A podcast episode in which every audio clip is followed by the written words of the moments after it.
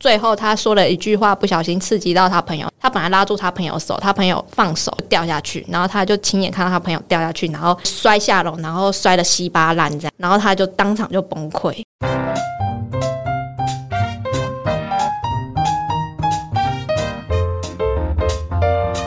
亲爱的听众们，喜爱我们的节目，记得按下订阅的按钮，也欢迎在 Apple Podcasts、Spotify、KKBox、First Story、Song On 等各大平台留下五颗星，让我们知道。也可以搜寻我们的节目 IG KKLIN 零八一五留言参与节目投票或讨论跟私讯。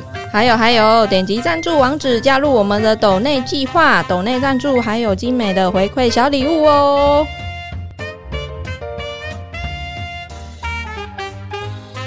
嗨，大家好久不见了。我们来先来各自报告一下，先报告一下卡哥。我最近吗？对，为什么不见？去哪了？我 最近没有不见啊，我就是呃得了一场新冠肺炎，就确诊了嘛？对，确诊了，然后连续一个礼拜声音都是那种没有声音，然后大家听我声音都觉得很累。你说很像就是法拉利姐，对，很像法拉利姐，然后加那个很多痰，然后声音又很小。那你那时候不会就有点厌恶自己这样说？哦，那什么声音那都很难听呢？是不会的，就觉得自己的声音多了一点磁性，不是，是多了一点沧桑。就大家听着说，哎、你你你要不要休息一下？其实就还好，就就是那个声音真的就是需要，我觉得好像需要一个礼拜。需要修复是不是？嗯，我觉得现在还是有一点点沙沙沙的，只是说嗯，有越来越好，搞不好你以后唱歌变阿杜啊？也那也不错啊。因为我本来就希望我的声音稍微有一点点低，哦，是哦，对。可是就是说你的症状已经没了，但是声音是需要那个复原期这样嗯，子。声音需要复原期。那得完之后真的有比较喘吗？你得得完之后，前一个礼拜真的蛮累的，累？累累是什么累啊？就是你身体很累，对，你会觉得你好像，比如说上班，你以前可以连续两个小时，你都可以很专注。得新冠肺炎之后，四十分钟就觉得有点，有一点需要休息一下。注意力不集中了。对，就是真的真的就是会有点点脑雾的感觉。啊，是哦，对，有的东西要稍微想一下，可能在找某一个之前常常用的一个什么 Excel 的某一个某一个栏位的时候，你可能就稍微思考一下，可能会稍微有点顿顿的。还有没有就是那种长期的那种让你会觉得特别明显的感觉？我觉得没有了，好多了，因为可能我有搭配运动，哦因为我我看那个网络上很多人说什么、新冠肺炎运动可能就是要瑜伽，然后再走路啊哦什么的，我说这个也太慢了吧。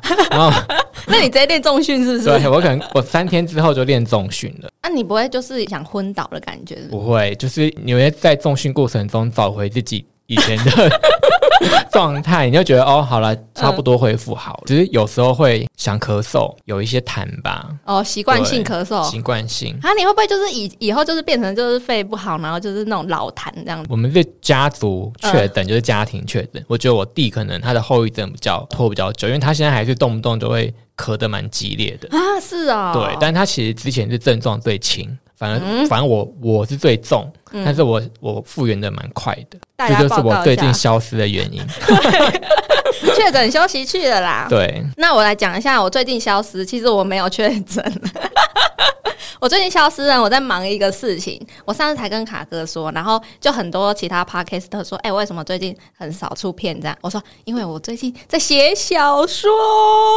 这是你写的第第几套？什么东西啊？第第几第几本？本如果是不要算说以前国中写的那些，就是不到一本书的程度的话，这一本只算第二本而已。啊但是我以前就是会写很多很多种小篇的故事、短篇的，但是它没办法就是出成一本书，因为字数太少，应该也有五六。五六个故事这样，那如果是长篇，就是你真的要出到一本书的程度。目前是写第二本呢、主要是因为长篇它其实至少最少要八万字，八万八万到十二万，所以很多对吧？嗯，对，我就觉得很难。我其实从一开始是几千字、几千字，然后到最后突破一万字的时候，那时候还蛮喜悦的。这样，嗯然后从一万字开始之后，就有点停写了，就是停止创作，就有点已经那个想象力匮乏。然后到后来就是要去参加那种征文比赛，我才开始就又开始写八万字。八万字真的很多。八万字是他们征文比赛的的最低标吗？对，就是低标。我就想说，好，我至少要过低标，因为你要过低标，你才能参加比赛啊。嗯，对啊，然后就是一本书，我从来不知道原来一本书需要八万字诶。我也不知道，我大概觉得可能两三万字就可以出一本书。那你怎么没有想过要用新诗呢？新诗，你有没有发现，你每次在公车或捷运上看到那个新诗，看完之后就想他想要表达什么意思？就是就是看不懂 啊，对，就很难 catch 到。但是你隐约会感觉好像是一个很深层的意思，但是就是呃呃，我我就是摸不到头绪。薪资好像每一个人读都有不同的不同的解读嘛，对不对？但就很难，因为你要用非常少的字去表达一个意境，就不会那么的直白。因为太直白，你就会有点像是儿童心诗。然后所以会觉得这个不是我的领域，我没办法用一个很少的字。去描绘一个画面，我自己还蛮喜欢说故事、写故事的感觉。其实我最近会又开始写故事呢，是因为因为最近呢，我有个那个 podcaster 啊，他的节目把它变成说是有点像广播剧的感觉，就是他的节目是会有故事，他开始在写故事，然后他会找其他人来配音当男女主角，然后就是每一集是一个故事。他就给我看他的脚本，我忽然发现，就是经过这么多年之后，因为我第一本写的时候大概。还是五六年前的事。嗯，经过这么多年的时候，我在看某个故事的情境的时候，我对那些文字啊，我还是会觉得很喜欢投入进去的那种感觉。有冲，有冲动，有想要再找回那个对那个感觉。可是我本来一直以为我的心思已经死了，你知道吗？就是因为我发现我其实没有像我以前学生时期那么爱读书。我以前是一天可以读一本小说的程度，但我现在就是看书看到一半，我就觉得。有点烦躁，或者是说看一半，我觉得算我去做别的事。我一直以为就是我对于那种文字可能都已经已经无感了，对，完全无感了吧？那没想到我在看人家写故事的时候，我会觉得就很想要自己也再来写故事。刚好又有征文大赛这样，我就想说，好，那不然就再挑战一次。而且它有点难度，是因为它要在三个月内写到八万字，就写一本书。他怎么样认定你的字是在三个月内写完的？就是你要在这段期间，就是传你的作品，要么就是你已经有一个故事，但是你一直没有在网络上发表，那种就可以的东西，就完全新、全新的。那你是完整的要写完的，然后在三个月内要去发那个作品，这样。除非像你讲的，我可能好久以前写了一个故事，只是我一直保存、保存着都没有流出去，这样子。通常写写你就很想要 泼上去。那你那你上一次不是有参加过征文吗？那你可以把你之前参加过的稍微改变一下，再重新不行啊？不行，很像吗？会很像吗？故事内容就是因为你八万字，你要改变，其实很容易看到一些影子。就是两个故事明明就差不多，人家都看得出来啊。所以我今天就是刚好可以跟大家聊一聊我对小说的热爱。我最近找到这种热情，我突然觉得就是还蛮开心的。但我先说一下，其实我后来去查他小说刚开始出来的时候，那时候会有一个网站叫做 BBS 嘛，然后大学生很多人在上面发文，然后就有人开始写故事。最红的是那个痞子菜，第一次的亲密接触就爆红。这一本书就是好像很多人那个年代的很多人的那个怎么讲？一九九八年，很久以前呢，很久哎哎，我出生的时候是 一九九二哎，所以我那时候根本就没有 catch 到这个时期啊。但是我后来有去看这一本书，就是我看了之后，可能到了现代会觉得有一点就不合时宜，但是到那个年代你会觉得好像有一点就是真的蛮纯爱的这样子。可是 BBS 这个年代，因为我没有 catch 到，因为我到我这里的时候就是 PTT 跟迪卡。对，我我好像有经历过，但是那是那个也是我，因为那时候大一嘛，大四的学长他们会用。BBS，我们那时候可能就已经有一些可能即时通啊，哦，NSN，对，就是就觉得那些东西就可以够用我们来去传达一些资讯的。可是之前还没有这些通讯软体的时候，大家都喜欢用 BBS 上面去做，可能是一个学校社团里面的发文的东西，或者是公告的地方。我还是有稍微试着用用看，但是我觉得我稍微可能。帮忙看一下有没有人留言，然后有帮学长去顾顾一下社团。哦，所以你大概也是 catch 到他的尾声而已，这样子。尾声，对，不是很清楚这样子。不是很清楚，因为我们有一些比较有名的小说家，那时候呢，网络上就是有调查十大的纯爱系的网络作家。我觉得前三名大家都知道，九把刀这个大家都知道，现在都已经当导演了。然后呢，藤井树，藤井树也有当导演。对，哎。你没讲，我才忘记耶。对他有一部六弄咖啡馆，对不对？然后我看了，我就是翻白眼。我心里想说，你还是回去写小说好了。我觉得最生气就是女主角的演技。没有，我觉得最生气的是，他明明是写一个台湾的故事，高雄人，然后呢，他男女主角都是找大陆人，哦，对啊，所以就觉得那个演技就是让人觉得有点粗细。很粗心，就不会觉得他是一个真的在那边长大的孩子。就算他们演技再怎么精湛，但是你就是感觉不到一个接地气的感觉。很粗细啊，但是女主角也没有很会演。女主角的某几段就想说，这个这个是话剧社演技。他在演害羞的时候，就是你的手放在嘴巴旁边，这个这这个很话剧色哎、你不觉得吗？我就想说哦，不行，我知道好好笑，可是反正他这出其实就是评价也没有很好，所以他后续哦对就没有再拍了这样。但他要把那个林柏宏，可是主要是因为林柏宏本身就有自己的演技在，哦，对啊，对，所以我觉得那个也不也不算什么捧，就是可能就让他的本身的才能更更多被人家看到这样。然后在第三名的话，这个就是我觉得我那个年代还是有听过啦。橘子，橘子，他那时候是春天出版社帮他出的。我对他的故事比较没有共鸣。我记得我好像隐约有想要看一下他的小说，然后就是看的比较不适合我的胃口。这样，我们先来讲一下那个第一次接触小说的契机。我先讲我自己的，因为我那时候一开始接触呢，先不要讲小说好了，先先说我接触类似这种纯爱的故事这种东西，开始是因为那时候小五小六大家不是很流行寄 email 啊，然后在那边转寄有没有？嗯，那时候很常有人转寄一些一些特别感人的小说或是故事，有一篇我印象很深刻，好像就是谁，然后怎样怎样，然后之后死后变成蜻蜓，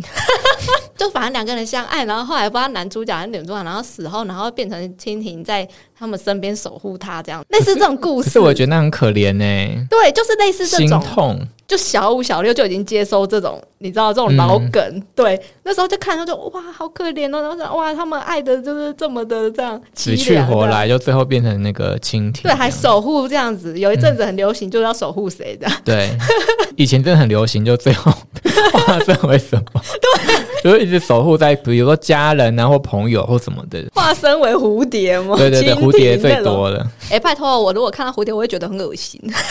蜻蜓就可以吗？不行，只要是虫类我都不行。啊，对啊，所以这个就是一个我开始接触到这种，就是有点那种纯爱系的故嗯事。然后到后来呢，就又收到一封 email，它其实就是短篇的动画，然后会有好几集。它是一个什么洛可可的动画电影馆，然后这个动画电影馆主要它配合的故事是跟那个吴若权，哦对，因为吴若权也写很多那种爱情的一些。哦，对他写很它不太像小说，他有点像是借有一个小小小的故事，然后他在阐述他的爱情的观点，对不对？嗯然后就有一些故事，我觉得也蛮好看，就是有一些叫什么毕业旅行啊、摘星啊，或是恋语，现在去 YT 还可以搜到，就 YouTube。还可以找得到。而且它有很多就是也是那种就悲剧，就一定要有谁就是死掉这样错过这样子。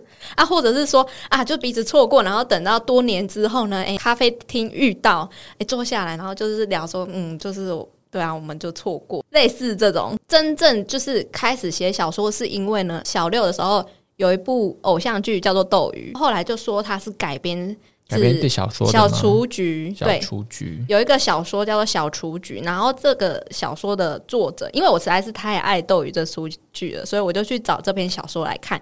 然后它的作者叫做若心，它比较吊诡的是，它里面是三篇故事，《小雏菊》是其中一篇，所以它的故事其实没有很长，这已经是一个迷偶像剧的出发点，然后再去看小说，会觉得哇，这个小说写的真好，这样。就那时候是那个商周出版社，他出了一系列网络小说，他跟很多人配合，所以小雏菊是启发你的创作的。对，哦，而且我记得我第一篇在试写小说的时候，那不算是我的小说，是就是在试写。我其实就是有在模仿小雏菊这边故事，练习写用文字写出一个故事这样子，然后等到之后才是慢慢用自己的想象力去写故事。我这里要再推荐一下，因为洛欣是我很喜欢的作家，但是我后来发现他就不出了。会不会改名？哎有可能呢，因为我后来就没有去追他了。小雏菊我觉得有一点带我自己喜欢斗鱼的情愫在里面，我是觉得还好。人之初这一本我爆炸推，超级推，有一个人生中带给我震撼的感觉。因为我其实看这本书的时候，也是在我国中或是国小的时候，完全是颠覆当时以往就是小情小爱的作品。它其实里面呢，一样是校园生活嘛，一样是有点青春，然后有点小小的那个暧昧这样子。但是它中间有一个比较大的一个让女主角的心境转换的故事，就是她的好朋友自杀。那时候，当时我自己还不知道女主角那一段故事在讲什么，但后来我长大之后回去看那一段故事，其实是因为她好朋友在她面前自杀，在她面前跳楼，所以他就是有，他就有点精神疾病。所以人之初颠覆你小情小爱，是因为它里面有提到忧郁症这样子的事情。主要是因为那时候小说没有人写说什么忧郁症朋友在你面前自杀，哦，这就有点惊悚的感觉。自杀这种东西是在我那个时期、那个年纪是比较少人会谈到这一块。可是六弄里面也有自杀。哎，我那时候有看六弄吗？啊，我知道了，因为六弄的那个自杀是他没有那么他没有那么直白。哦，就没有很把他这个细节刻画出来，对不对？但但是《人之初》这一本书就是细节很直接。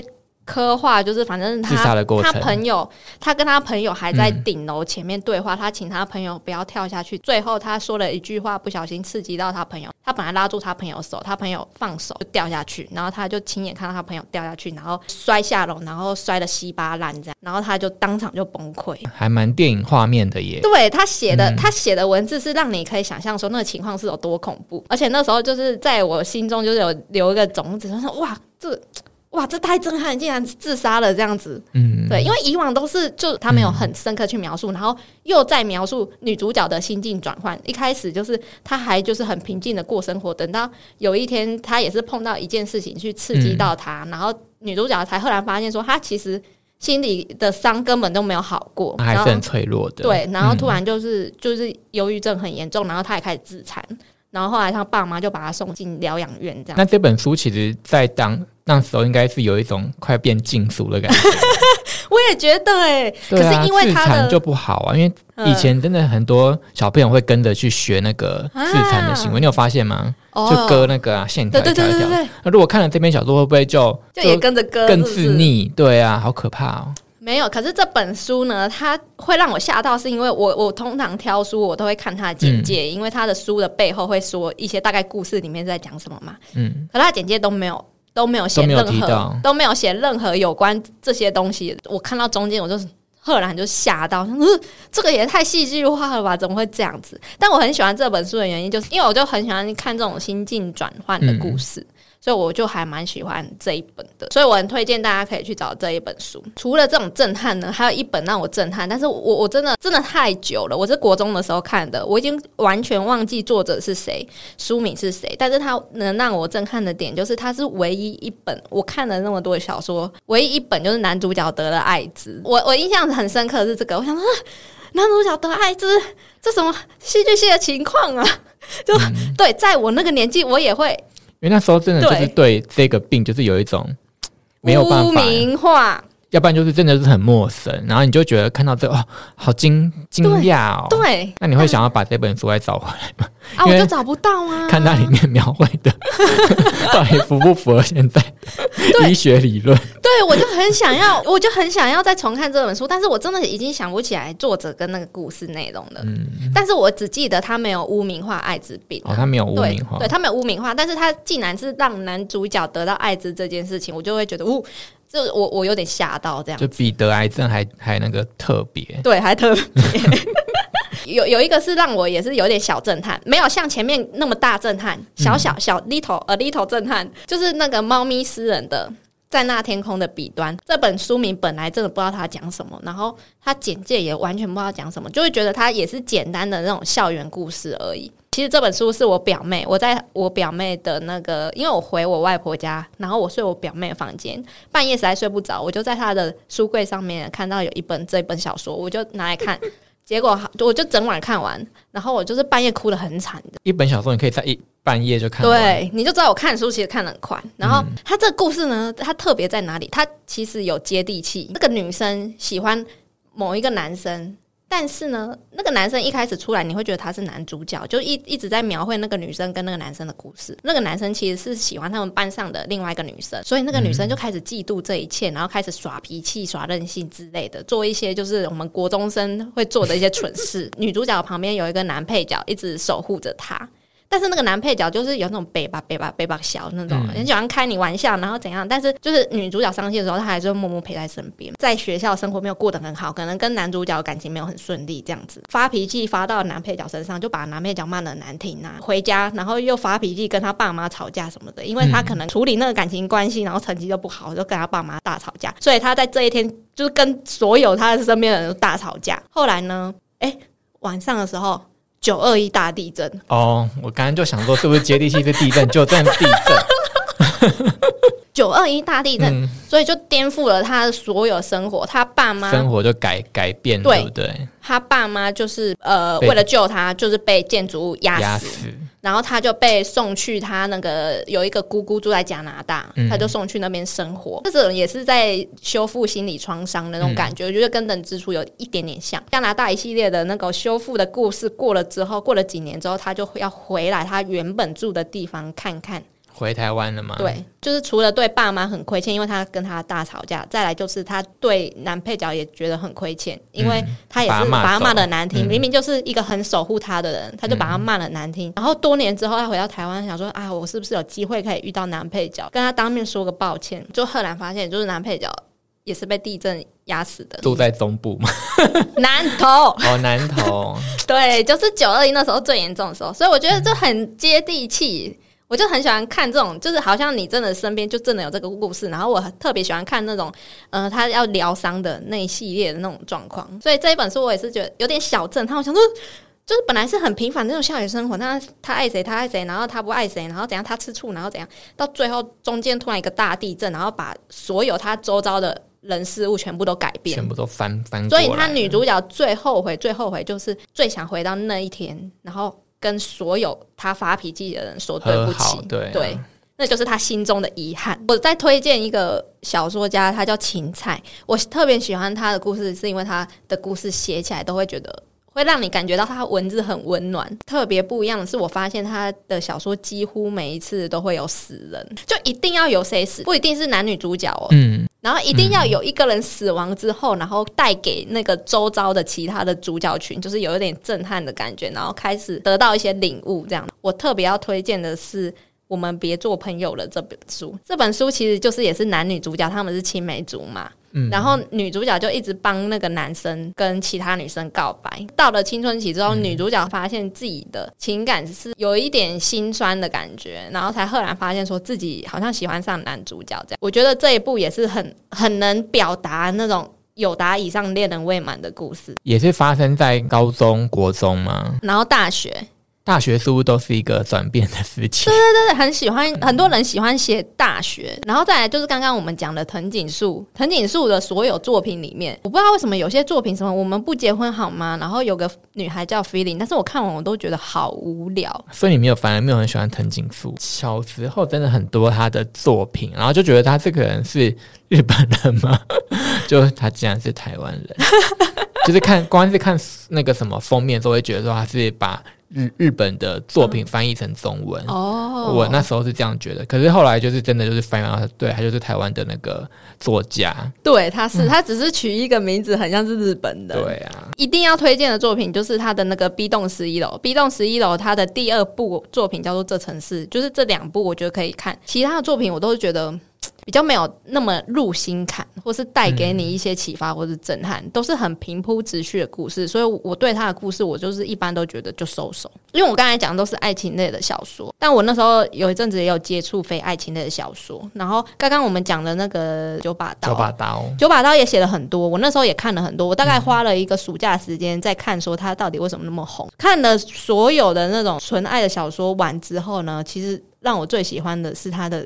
惊悚的小说就是楼下楼下的房客，楼下的房客，我不要去看他的电影，一定要看他的小说，因为他就是小说更厉害，对对？小说里面写了很多，就是看似外表大家都是正常的，但是那一栋公寓里面的所有各种房客都有自己心里黑暗的一面。嗯，然后他写的有一些有一些极度恶心的画面，然后有一些比较人性一点的画面，我觉得是一个很有趣的。故事里面真的还蛮恶的啦，但是就是看了就是觉得还蛮刺激的。这样你会很难想象说九把刀写出那些爱情故事之后再回来写这个，对，那个也是有点给我一点小震撼，毕竟那是我第一次接触所谓的惊悚小说。然后他就是把它写的没有那么的遥远，好像是你真的身边，好像就是会遇到这种很奇怪的人。然后表面上你看他就是正常正常的职业，就是私底下可能就是一个偷窥狂。然后对变态的东西事物有点兴趣之类的，非爱情类的小说，就是我国中那时候有接触一系列的，都是在写鬼的，作者叫做叶不语，他讲的一些就是真的是很恐怖，会你自己一个人半夜看的时候，你会觉得毛的那种，所以我都不喜欢买这个小说，我都跟他借。因为我觉得光封面放在我家，我都会觉得很毛。他他到里面写怎么会觉得很可怕？我觉得他会有一个你常常听到的，例如说笔仙呐，用这个去改呐，然后用这个去改之类的。然后它是一系列的，就是例如说第一集这样，好，这个故事结束；第二集就是主角又继续下一段冒险这样子。下一段鬼这样子，他的这一系列鬼故事，因为我后来我没追了，但是我记得他第一部的整套的故事，我都觉得还蛮精彩。大家去可以去看第一部、第二部、第三部之后，我不知道是不是就是越写越有点就是贫瘠了，你看想象贫瘠，然后就是写的有点常常会重复到梗，所以我感觉比较没那么好看。我婶婶自己也很喜欢看那种。鬼鬼故事的，然后他就也跟着看，他说哇很好看，所以我那时候我就跟我同学借借了之后，我就因为我看书很快，我大概一天都看完，看完之后我就赶快给我婶婶，可以推荐这两本，就是比较不是。不喜欢纯爱小说的人可以看的这样子，因为我问卡哥说，卡哥能不能推荐小说？他跟我说《追风筝的孩子》。哦，对啊，哎，那是我自己买的耶。可是那个就是你知道，我以前自己买的，我以前就是常常会收到学校说什么推荐的课外读物，就是什么《少年小树之歌》啊，《追风筝的孩子》啊，不就是那几本吗？因为它是经典啊。哎，他很还描绘那个战争，描绘的很那个哎。可是你不会觉得离你很遥远吗？就是离。离我遥远，我才会觉得可以更多的想象力啊！是哦，所以你会比较偏爱看那种外国文学翻译的那种小说吗？会，因为它大部分都会拍成一些就是还蛮畅销的电影。讲一下，就是因为我写了很多小说，我记得我最印象深刻的是国中的时候写了几篇，大概几千字的。大概有五六篇吧，然后那时候呢，我们国中同学都超疯的，因为大家实在是上课太无聊了，都会看你的小说，对，他们就会说：“哎，写完了没？下一本什么时候出来？”然后我还会就是把它练印出来，旁边用那个。云彩纸还是怎样，就是定一个很像书封的感觉，然后大家就会开始传阅在看，这样连男生也很喜欢看哦。因为我那时候不觉得怎么样，我现在回想，我就觉得哇，我真的蛮屌的就因为我们班上真的大概一半的人都在传阅我的小说。你知道强强吗？黑色妹妹强强，他他说他也是学生时期也是写小说给班上的同学传阅，真的假的？对，所以你们是 学生时期同一种，同一种小说领袖这样。但是只是因为我很喜欢写故事，然后那时候。班上的人上课太无聊，都很喜欢在底下看一些小说。然后呢，我们现在来讨论一下，因为我自己已经看了那么多故事，那么多小说。我其实有时候在挑书的时候，我看到某一些设定，我就会觉得就是不想看下去。例如什么样的设定？霸道总裁吗？霸道总裁那个我真的不行，太虚构了。就是你要又年轻又有钱又有才能又长得帅，很难，对不对？嗯，年轻有钱，但是很难长得帅啊。偶像剧啦，偶像剧叫做霸道总裁的这本就会气气追，气气追真的。然后呢，得癌症的啦，车祸坠机死掉的啦。你看到尾声的，我看到这个人就会。可是我觉得坠机死掉还 OK 耶，哪来那么多坠机呀？真的就很像啊，他可能比例没有那么高，但是反正死掉死法就那几个，得癌症啊，然后出车祸啊。我觉得你可以描写他死亡的状态，但是不要太戏剧性。哦，应该说不要太普遍啊，不要太拔辣。对，很拔辣。哎，你说的很对，就是我会在那个书前面就是直接翻白眼的，又是这个梗这样。再来的话是那个主角失忆。那他他失忆是怎样？也也是撞到头吗？出车祸失忆啊！哦，哪来那么容易失忆？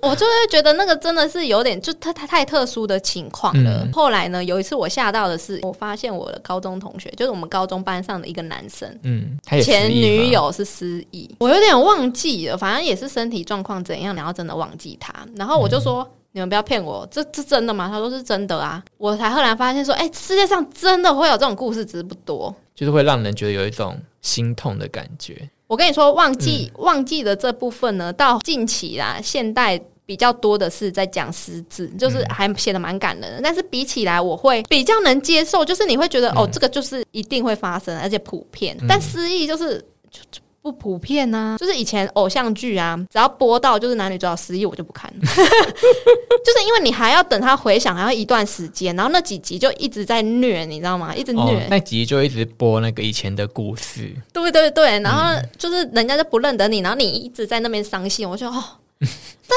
底什么时候他强起来？然后我就很讨厌。以前偶像剧只要看到一失忆，我就不追了，弃追。再来的话就是假戏真做，你当我一下女朋友，你假装一下啊。然后后来就久了之后就有情装结个，婚这样子。对，夫妻合约，有钱人就说啊，他逼我娶老婆，你当我一下老婆，我们就签约一年，然后结果最后有有情愫这样，这个我也我也不太喜欢，但有时候八点档都会用。韩剧也有啊，韩剧有啊很多啊，就是你就可以猜得到之后剧情是什么了。对，就是他们一定就是久了之后，男生就开始吃醋，然后觉得，嗯，我喜欢上那个女生，然后怎样的，对，可能本来觉得心里不会怎样，后来就发现，哎、合约结束，怎么觉得好像少了一块？对对对，然后又要去追追回他什么之类的。对，哦，老梗，那那个什么日剧，那个什么月薪娇哦，月薪娇妻也是这样子哦，，是哦。很多啊。我那时候在看，我想说又来有一种是哦，我看到主角的名字太梦幻，我就我就不看这本书。有一些人会取一个恶心。就是取一个他根本世界上不会有人叫这个名字啊！就你如果你是写那种武侠小说还是什么，我可以接受。但如果你在写一个单纯的爱情故事，然后你还写高中跟大学，然后你给我男男女主角的名字，对叫那个名字，我就想说干很出戏心耶！就是世界上不会有这种人啊！你要嘛就姓林、姓李啊、姓陈啊，就是这种 你知道，就是普罗大众会信的。还有看到哪一种会想吐槽？就是死爸爸死妈妈，就是我发现就是嗯台湾台湾很喜欢。就是妈妈过世之后，主角才稍微成长，成长，然后韩剧是爸爸过世，就是 我每次哦，从此之后可能主角就要去复仇啊，嗯然后我重新振作他的人生啊，然后怎么嗯变成什么嗯、呃董事长之类的，反正都是死爸爸，然后台湾的就是死妈妈，然后觉得就有点想吐槽，就可以可不可以换一些新的梗音？一定要死爸爸人生才会重新生活吗？对啊，好像是。应该是说，人生好像是需要经历一些大事件，但是不至于每次一定要死人，很可怜呢、对之类的。我现在要分享我以前还蛮怀念的时光，就是学生的时候没钱嘛，除非说你真的很喜欢这个故事，我就会买一本书藏起来。那如果真的你想要大量的看小说的时候，以前很夯的就是那个租书城，哦，对我们以前有很多同学都在里面混。卡，对对？对，就是买那个卡，然后因为我有一派同学是看漫画的、啊，但是我我是看小说的，所以我那时候我就记得我们家附近啊有那个花蝶，然后就去办一张卡，然后他就是说每次储值多少钱，我记得我都储值两百、一百、一百五，就穷学生嘛。因为我我以前就是都会走进去，然后就很多人会在，有些人会租，然后在里面看，哦，对啊，以前就大家就在里面泡一整天的很多人呢。对啊，但是我是习惯，因为我家在附近，所以我习惯租了之后拿回家，这样就有点怀念的。而且他进去通常都是会写排行啊，新书上市是谁谁谁，然后排行是什么什么，那你就会开始想说啊我要看什么书，还有很多很多的书柜嘛，一排一排很像图书馆，那你就开始去。找说你要看的那个书，然后就啊，现在这个东西都已经没有，因为现在好像都变成有点像电子书。变成电子化，就像嗯、以前也不是有那种什么，就是你说的那百事达、对对对，雅艺影音，以前我学生时期也是有啊。对，然后我可能放暑假或者是呃寒假的时候，我就会去租片，对疯狂租。我记得我大学的某一个寒假，我几乎一天看三部。你是你是电影系是不是？我那时候有在研读那个拍片和导演的东西，所以我就想要多看一些剧本。就是故事，所以我那时候真的就是也是一样，就是会一直去租片，这个已经都四维了，像根本你还找得到百事达吗？没有啦，倒啦。啦，都倒倒倒光啦。而且我以前超爱去逛百事达，我不知道为什么，我就很喜欢看，就是很多部电影在里面，然后你就可以去挑片什么的。对啊，他们会分韩国区、嗯，国片区、欧美区，然后日本区。然后我就很享受在里面挑片子的感觉，而且以前就是放暑假、放寒假，然后就会去朋友家，然后就租个两部片啊，然后在他家一起看啊，然后吃零食这样，我就说哇，好怀念这种时光哦。现在没有，现在都没有了，就是整个大家都已经电子化、线上化，但是我就觉得少了一种那种店里面挑片呐、然后期待说啊。这一次这一周的新的书、新的片是什么？这样再来，最后是想要讲一下，我觉得写小说啊，我自己的心境上面也有一些转换。我国中的时候写小说呢，我后来回想说，为什么我那时候可以动不动就写？几千字，然后写好几遍，因为你不想读书，不是好不好？主要是因为我我发现我以前在看其他人的小说的时候，我会对于以后的生活有点憧憬，因为以前都是写一些大学比较多嘛，大学宿舍怎样啊，然后那个男生在宿舍外面等你啊，或者是大学联谊啊、抽钥匙啊什么之类的，我想象哇，大学生活这么精彩哦，这么好玩哦，然后就会想象说，哎，以后自己大学可以干嘛，或者是说什么呃，半夜啊，朋友。揪一揪，然后去看那个日出啊，然后男女主角在那个海边 上面看日出，然后突然就讲一些自己内心的感受，所以那时候就是会加上一些对于未来的想象，所以会写出很多故事，是你有很多的想象空间，所以你可以编出很多的故事内容。对，现在想象力已经去对，现在到了这个年纪，因为你该经历的都都也差不多了，所以现在写故事，我发现呢。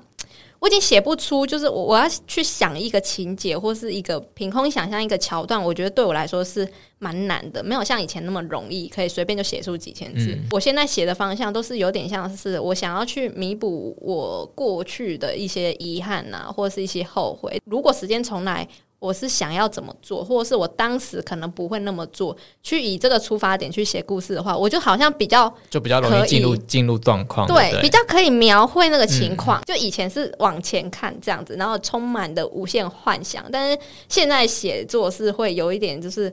呃，往回看，然后就是开始反省自己，然后觉得说，哎，自己是不是可以借由这个故事呢，来弥补一点点小小的缺憾的感觉？我觉得这是我的心境中，我觉得不同的转换，但是就是有点可怜，你知道的，对未来没有其他的想象，因为你再怎么想象，也都也已经没有其他的生活啦。你可能现在想到一些东西，可能在那时候你会觉得很特别，觉得很新鲜。那你现在就是会不会写这个？其实没有什么人。会喜欢，或者这个是不是老梗啊？而且就是我比较喜欢写一些比较符合现实的啦，所以有一些那种比较凭空想象，或者是那种创造出任何的那种情节，就是你觉得根本就不可能发生，我就写不出来。有一点可惜啊，因为毕竟就是写小说这种东西，你有时候还是需要自己凭空去想象一个没有的东西。你这样子可能可以蹦出新的故事之类的。嗯，但变成说，就是我在这一部分是比较匮乏的，这样。那等于说我是比较比较能内化自己内心的东西，然后进而去写这个故事。因为现在我要写几千字，我可能坐在电脑前面，然后开始想，好，接下来会遇到什么情节呢？你就开始想要铺一个故事嘛。男女主角都是不断的。从一个故事又一个的故事，不同的阶段，他们遇到的事情，然后开始去成长的这样子。通常我会吸取的都是，可能我之前有经历过什么故事，刚好就是可以帮他们配上去。我就觉得，嗯，那这样子写起来就比较顺，这样子。那今天我们聊了很多这个小说的东西，但是我觉得这个通常有在接触书的听众可能会比较清楚。但我觉得有时候也蛮怀念以前啊，就是。会去国际书展，然后有一整排的小说可以去挑选。现在就是没有那么多的故事会被出版。以前是如果够精彩的话，他就会帮你出版，但现在不一定出成那种纸本书。对对对，但现在不一定啊，因为纸本书的市场也开始缩小了，就觉得蛮可惜。很希望有自己一本书那种翻阅的感觉，这样。那那你有去查过？你要如果你要自己出版一本书，要花多少钱？就是还是希望是可以靠自己的实力，然后得到出版商的那个赞赏，这才是主要的嘛。所以我现在目前就是还在写故事。那你要透露你的故事到底是什么样类型的？我觉得大家可以去看我第一本小说，我是在 Popo Popo 原创，它有一个网站是 Popo，然后它其实是就是商周的小说前身是商周小说，超多人在上面创作。我很喜欢写一个故事是有一点余韵的。但是我第一本其实是比较圆满一点结局，但是带一点些许些许的遗憾，因为我觉得人生不可能圆满，所以我觉得大家可以去看看，就我的故事。我后来又回去看了我的故事之后，就会觉得每一个时期写的故事的那种感觉不一样。我国中的那个故事就真的很屁呀，之后长大之后写的那一本八万多字的故事，我看一看，我就觉得是一个成熟的故事。我觉得这个也代表着一个心灵上面、心境上面的成长。还有使用文字的一些成长，我觉得这个是可以从故事里面看到一个人的成长，是一个蛮特别的事情。所以我还蛮期待我自己写完之后会是什么故事。但主要是因为我想要参加比赛，那个比赛有奖金吗？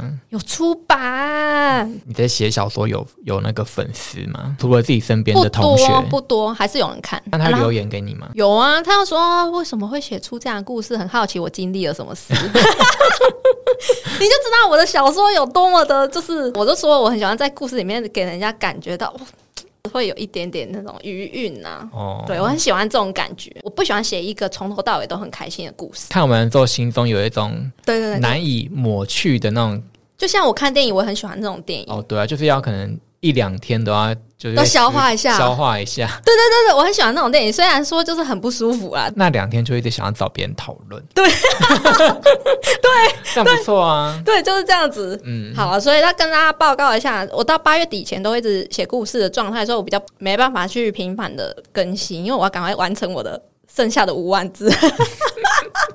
我其实很 enjoy 自己，很会想象这件事。我以前就是只要跟着文字，我开始脑袋就有画面，嗯，所以我就很喜欢这种感觉。因为目前我写下来，我是觉得这故事是还不错哎、就是还蛮有自信的。对，还蛮有自信。可是因为我上一篇也是这样，结果也没得奖。看，我想说好啊，我要来看第一名是谁，就还好啊。所以我觉得可能每个人口味不一样吧。那我这次再挑战一次看看，过了那么多年之后啊，这一批的评审口味有没有比较合，跟我比较合？说不定不一定是当下评审，搞不好是其他的人看到，然后想要帮你出也说不定。